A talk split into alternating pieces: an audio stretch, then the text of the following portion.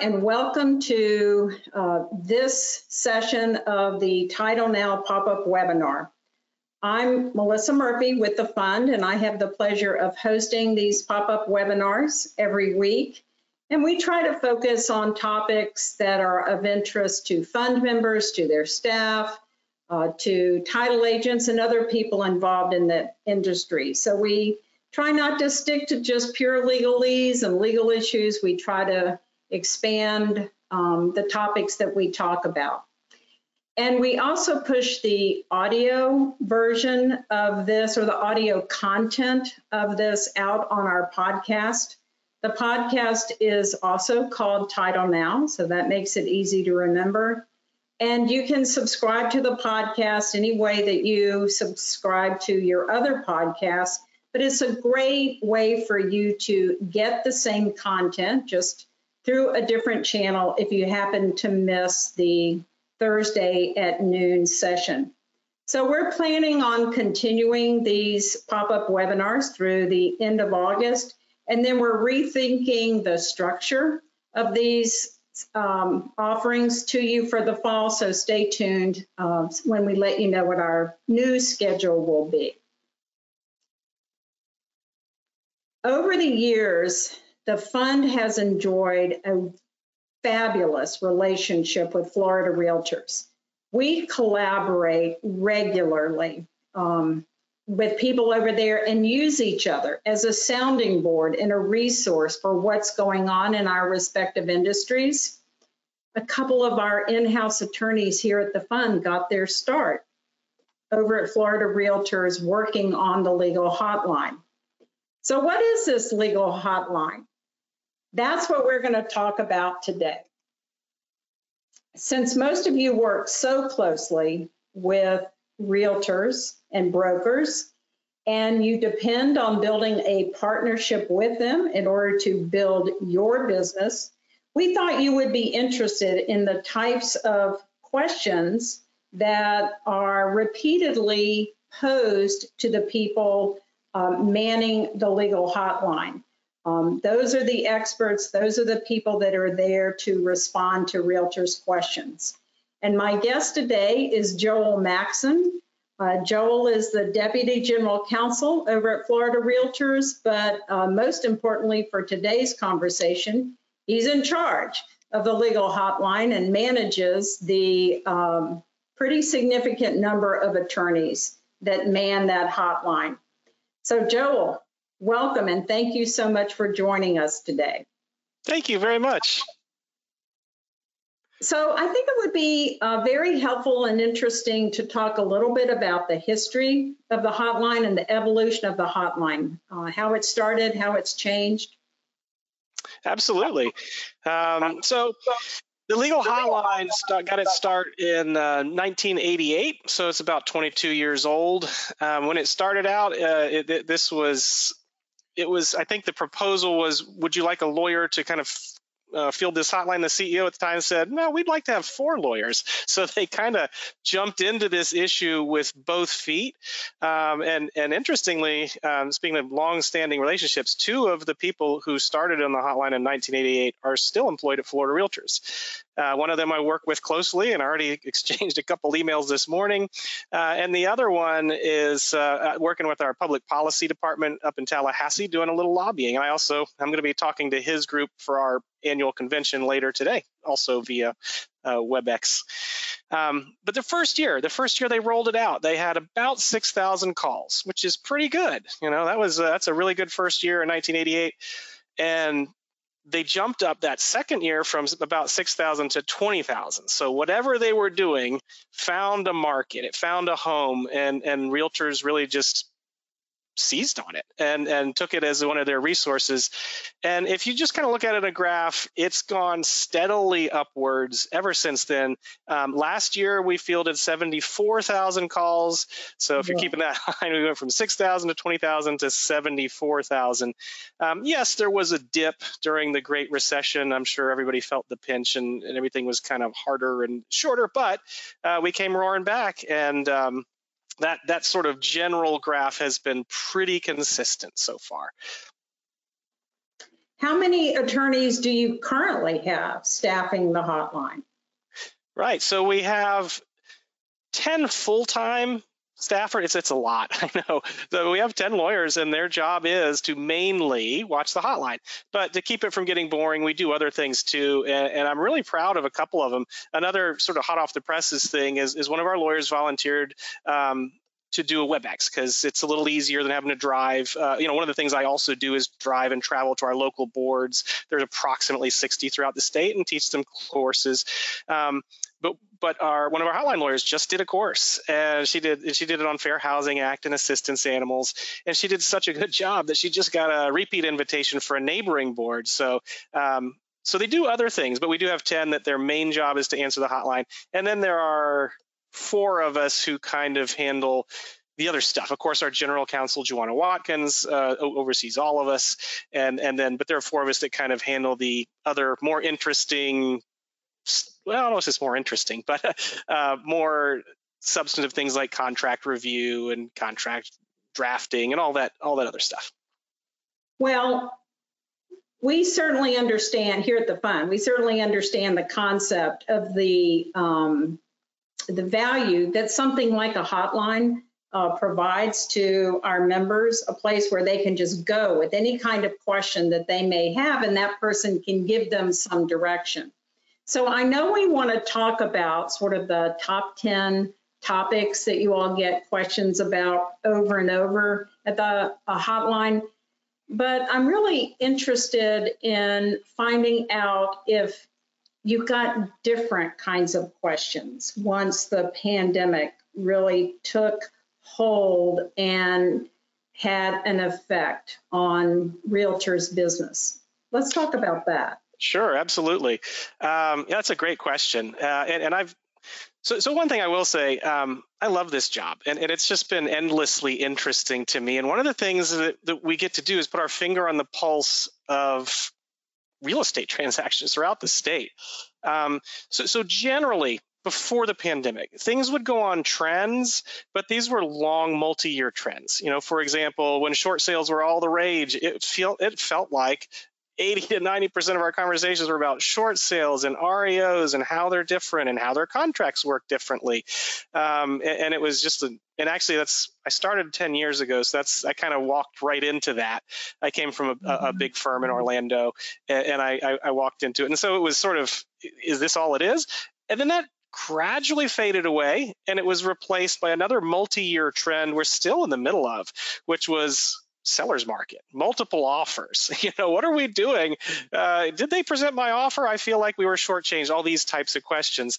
Um, so usually it's a multi-year slow trend with a lot of common core themes that are constant, like advertising.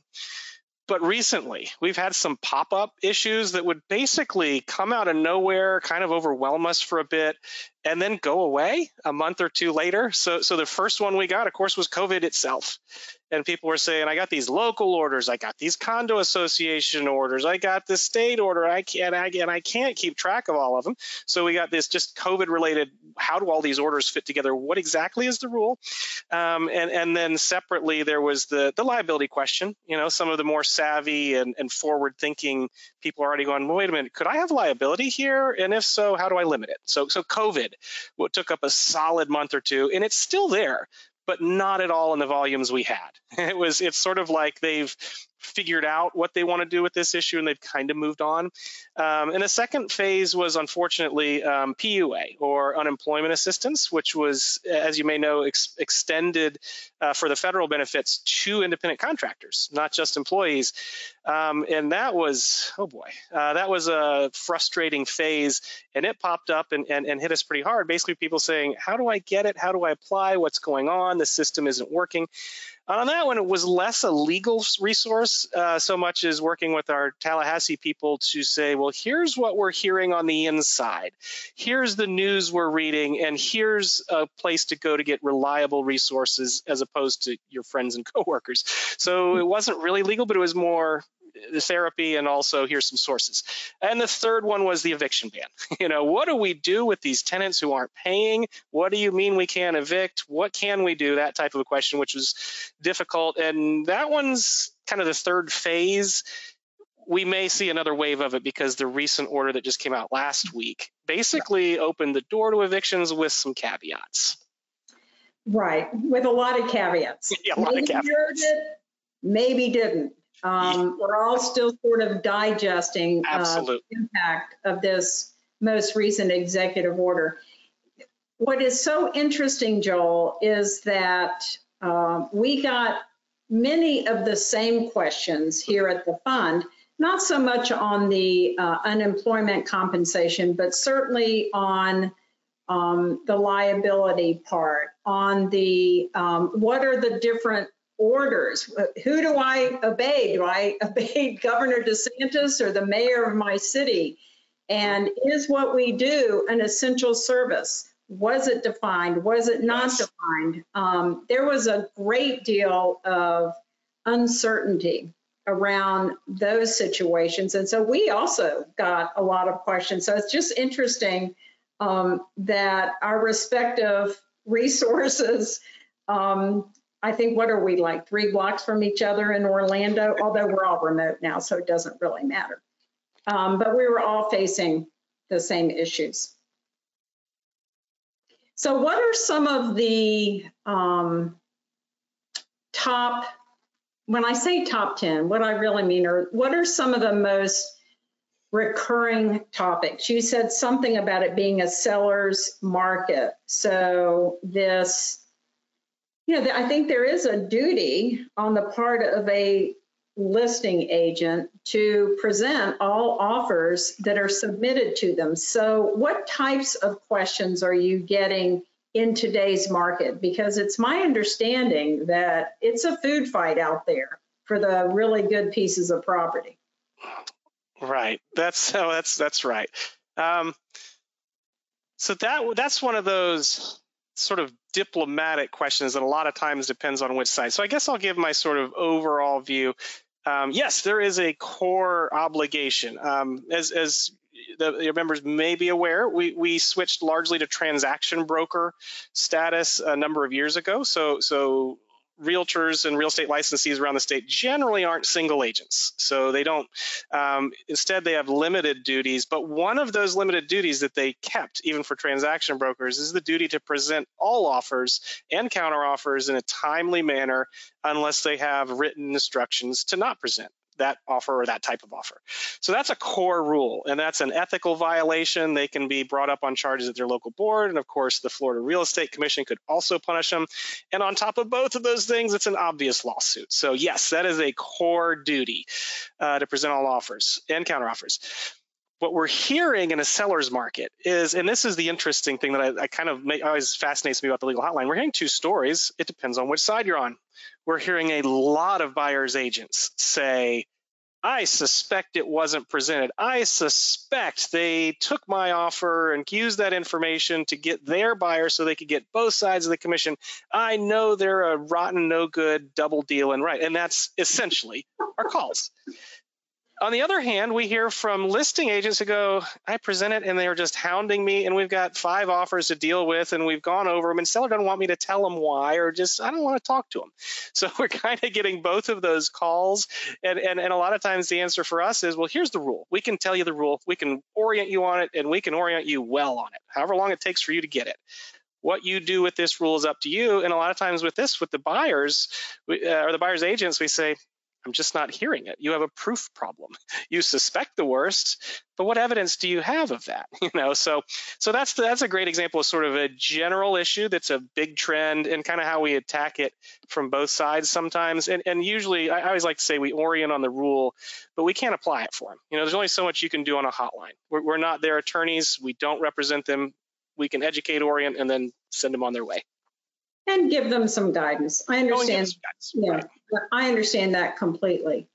Um, when you have these competing offers and then a seller decides, no, I'm not going to sell at all, um, does that trigger questions about procuring cause? Because I know that was a common theme back when I was in practice that people debated about.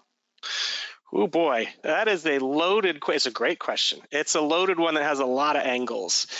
so um, I'll kind of rattle off, I guess, if that's okay, the different perspectives. From a seller's perspective, um, the listing, the, our listing contract, our listing agreement is a pretty powerful document that gives the broker as many cards as we can. So in that situation, I'd say the listing broker is likely to have a very good case against the seller if the buyer presented an offer that met the terms or, or if the seller is just not cooperating. So good case between listing broker and seller in that scenario from a buyer's and, and, that would be sort of a contract based argument in the absence of a contract, absolutely, you would have the case law procuring cause that could work as well, even if there's not a clear contract. That's been around for about a century, and it's sort of a squishy, amorphous rule um, that has some interesting applications. It's it's honestly one word: fairness. If you ever find yourself in that situation, is it unfair? Did they do the work, and are they getting cut out? and, and, and it's I, I, there's a great bar article that kind of runs through all the cases or, or, a bunch of cases, and then at the end, just kind of the, the, author throws up his hands and says, "It's just about fairness, you know, and it's evolving." Um, on the other hand, though, from a buyer's broker's perspective, when there's an offer of compensation in the MLS, this is kind of an important piece.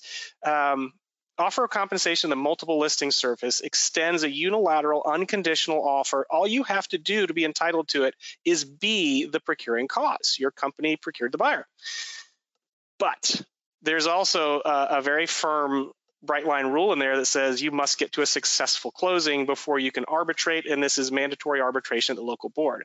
So broker A, who brought the buyer, would would essentially file for arbitration at the local board against the listing broker, but you have to get to closing. So in that scenario, another hard conversation is, well, I don't. You can't arbitrate, so your normal path won't work, and then we're kind of left with do you have a good case? Are you a third party beneficiary of that listing agreement? These are much more complex and nuanced things that I personally go hands off. We have differing opinions in our office on that one. Are you seeing lots of um, commission disputes and questions about commission disputes? Oh, we do. And this is one of those routine staples that I don't think will go away. Um, and it kind of is rooted in what I just said about the offer of compensation. I said it goes to the procuring cause, but a very common fact pattern is that a buyer or a tenant is going to work with a real estate agent and wander off. and they start the deal with company one and they move to company two. That's the bread and butter of local board arbitrations.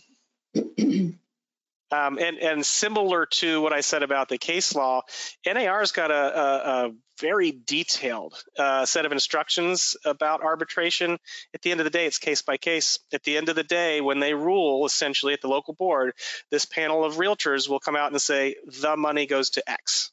It doesn't set precedent. It doesn't um, they don't have to explain why, um, and it should be rooted in fairness. Um, so, so that's uh, that's what makes for an interesting, and that is a common common conversation.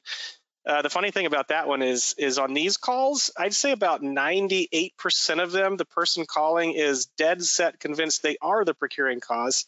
So a lot of times we end up kind of walking them back a little bit and kind of focusing on the procedure and say, you might be, but here's where you go next to find out, and here's how you'd frame that argument. Do you do you get a lot of questions uh, indicating that there's a dispute between the broker and the sales associate, or are the bind are the um, commission disputes between companies? Well, it's it's both. So so this one's one where I, I will say we don't get too we don't get nearly as many conversations on the broker versus associate split uh, fight, and I I credit it to. Uh, as a sort of a general idea, realtors tend to work well together. They tend to be able to resolve conversate, resolve issues, talk it out, work it out, and and largely not fight it out. Um, and that's a generalization. I know the state is very diverse in, in their sort of litigiousness, but um, but yes, when there are broker associate, these tend to be kind of hard conversations because most of the time it's the associate saying, I don't think I'm getting paid what I'm due. And we go, right, yes, but this is not a FREC issue. This is not an uh, ethics issue. You need to invest in a lawsuit. And and, and that's a lot of times kind of a surprise to them because they think, hey, I'm protected these rules. And I go, no, no, this is a civil issue. This is a contract issue. Um, so that's litigation Now, arbitration, what I just said, by the way, it always it, this surprises me. I think it's as far as member benefits go, it's it's pretty impressive for a very low dollar amount. You know, five hundred dollars is the cap. These two brokers can go fight over the commission, which one of us is procuring cause, um, and get an answer fairly quickly in a matter of months. Um, on the other hand, when we start talking about litigation, that's the part that's sometimes the hard conversation. Oh, yeah. Right? Uh, uh, yeah, it looks like that bridge is burned. yeah. Well, and it's just never a, a good option. Um, you're not going to get a resolution in a couple of months, that's for sure.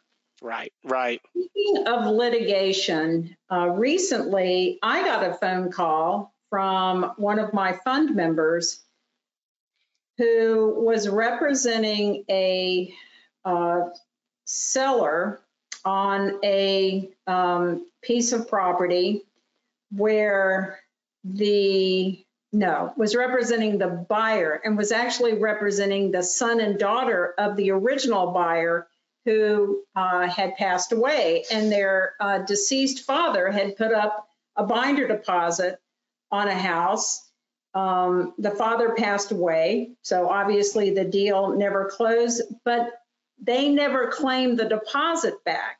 Hmm. So the question is from the um, seller's perspective is if that deposit hasn't been refunded, am I free to um, sell the house to somebody else? Um, and, and, then the escrow agent was, am I free to disperse this money back to the son and daughter? So do you get lots of questions about, um, you know, a deal that went sour, um, where the buyer has refused to close, has attempted to, or ostensibly terminated the contract, and then the seller's like, well, I don't agree. I want your deposit, but I want to put the house back on the market. Right. So uh, do you get lots of questions about that type of thing? And how do you guide the realtors? We do actually. That's that's definitely one of the biggies. Um, and this one's a little bit of a thread in the needle type issue. Um, one of the themes that, that just lurks throughout our calls all the time, and, and it'll it will sprinkle it in like salt in calls throughout the day. It'll happen multiple times. We have this conversation where we say, "Remember, this is their legal issue, and you're just kind of representing them in, in, the capacity of a real estate licensee. So, from your perspective, please don't tell them the answer.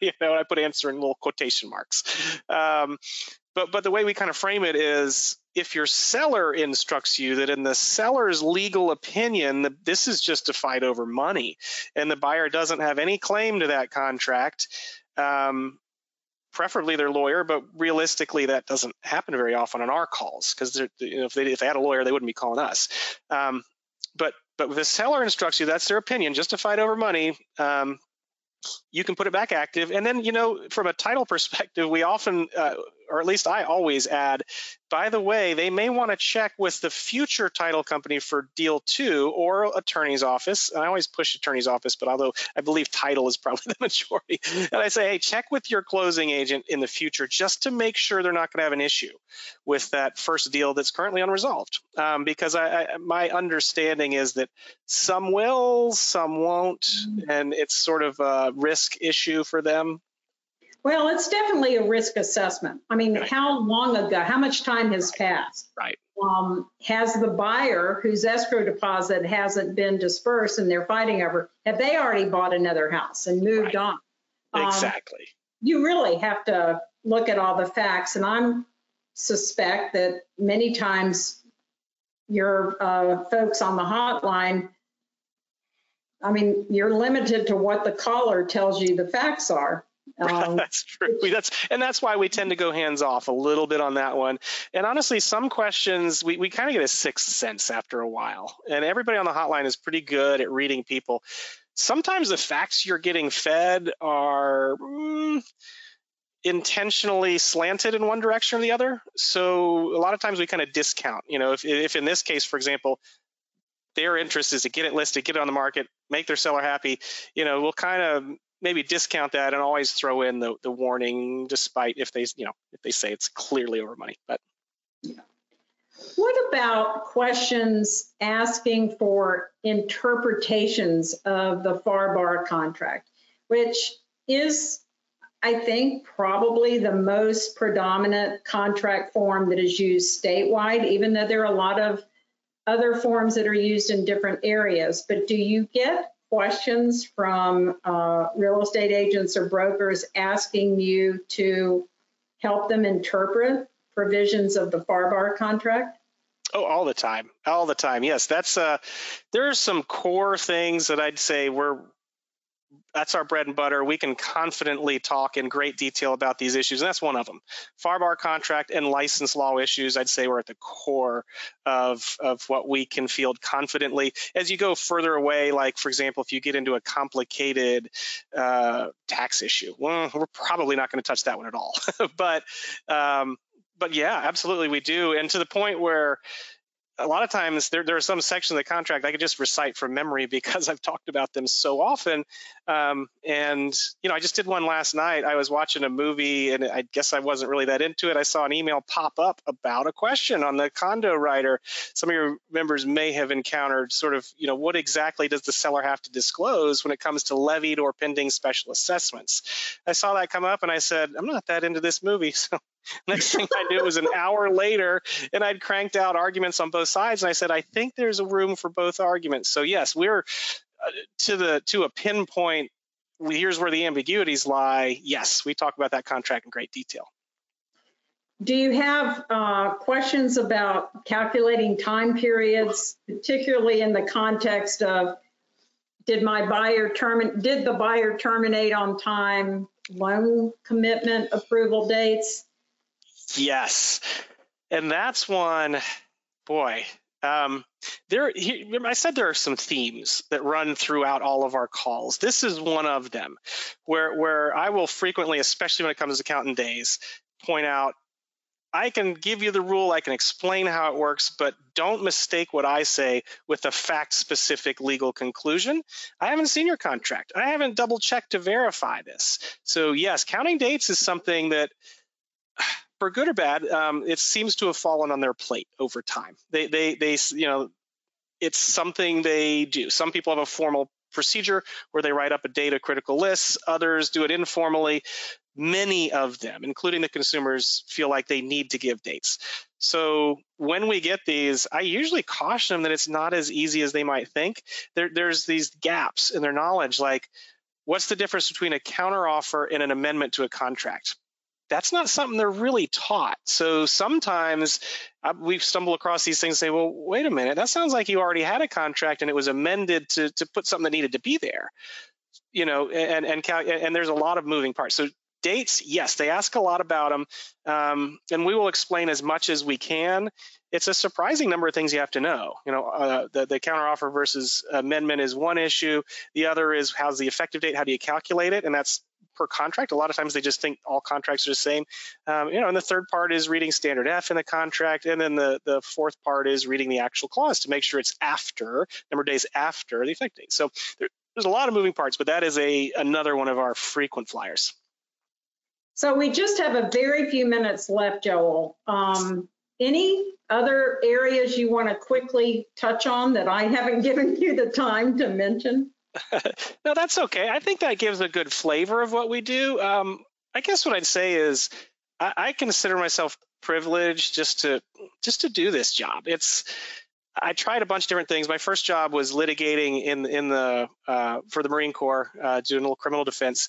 And boy, I did not like the stress and sort of the constant battlement that is litigation. I didn't enjoy it.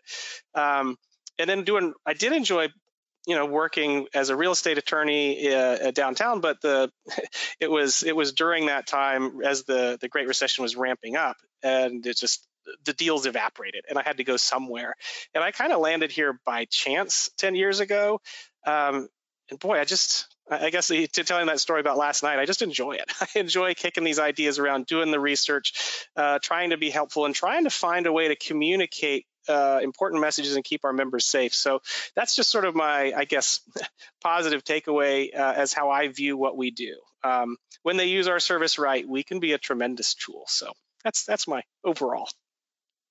Well, thank you so much uh, for being here, and and please understand that everybody here at the fund Um, we so appreciate uh, you and the others over there at Florida Realtors. I think of you all as such a professional group, um, people that set a very high standard uh, for all of your members, um, and you do a great job for your constituents, uh, no doubt about it. So uh, I know you're busy, and so again, I appreciate your taking the time today to talk with us. And with that, we will wrap up today's webinar. Uh, thank you so much for listening in, and I'll remind you that we will push the audio content out on our podcast, Title Now. So that's another way for you to catch this really good information that we shared today. Um, and stay tuned for future topics um, and uh, look forward to sharing our knowledge and our uh, guest speakers' knowledge with you in the future. And as always, thank you for your support of the fund.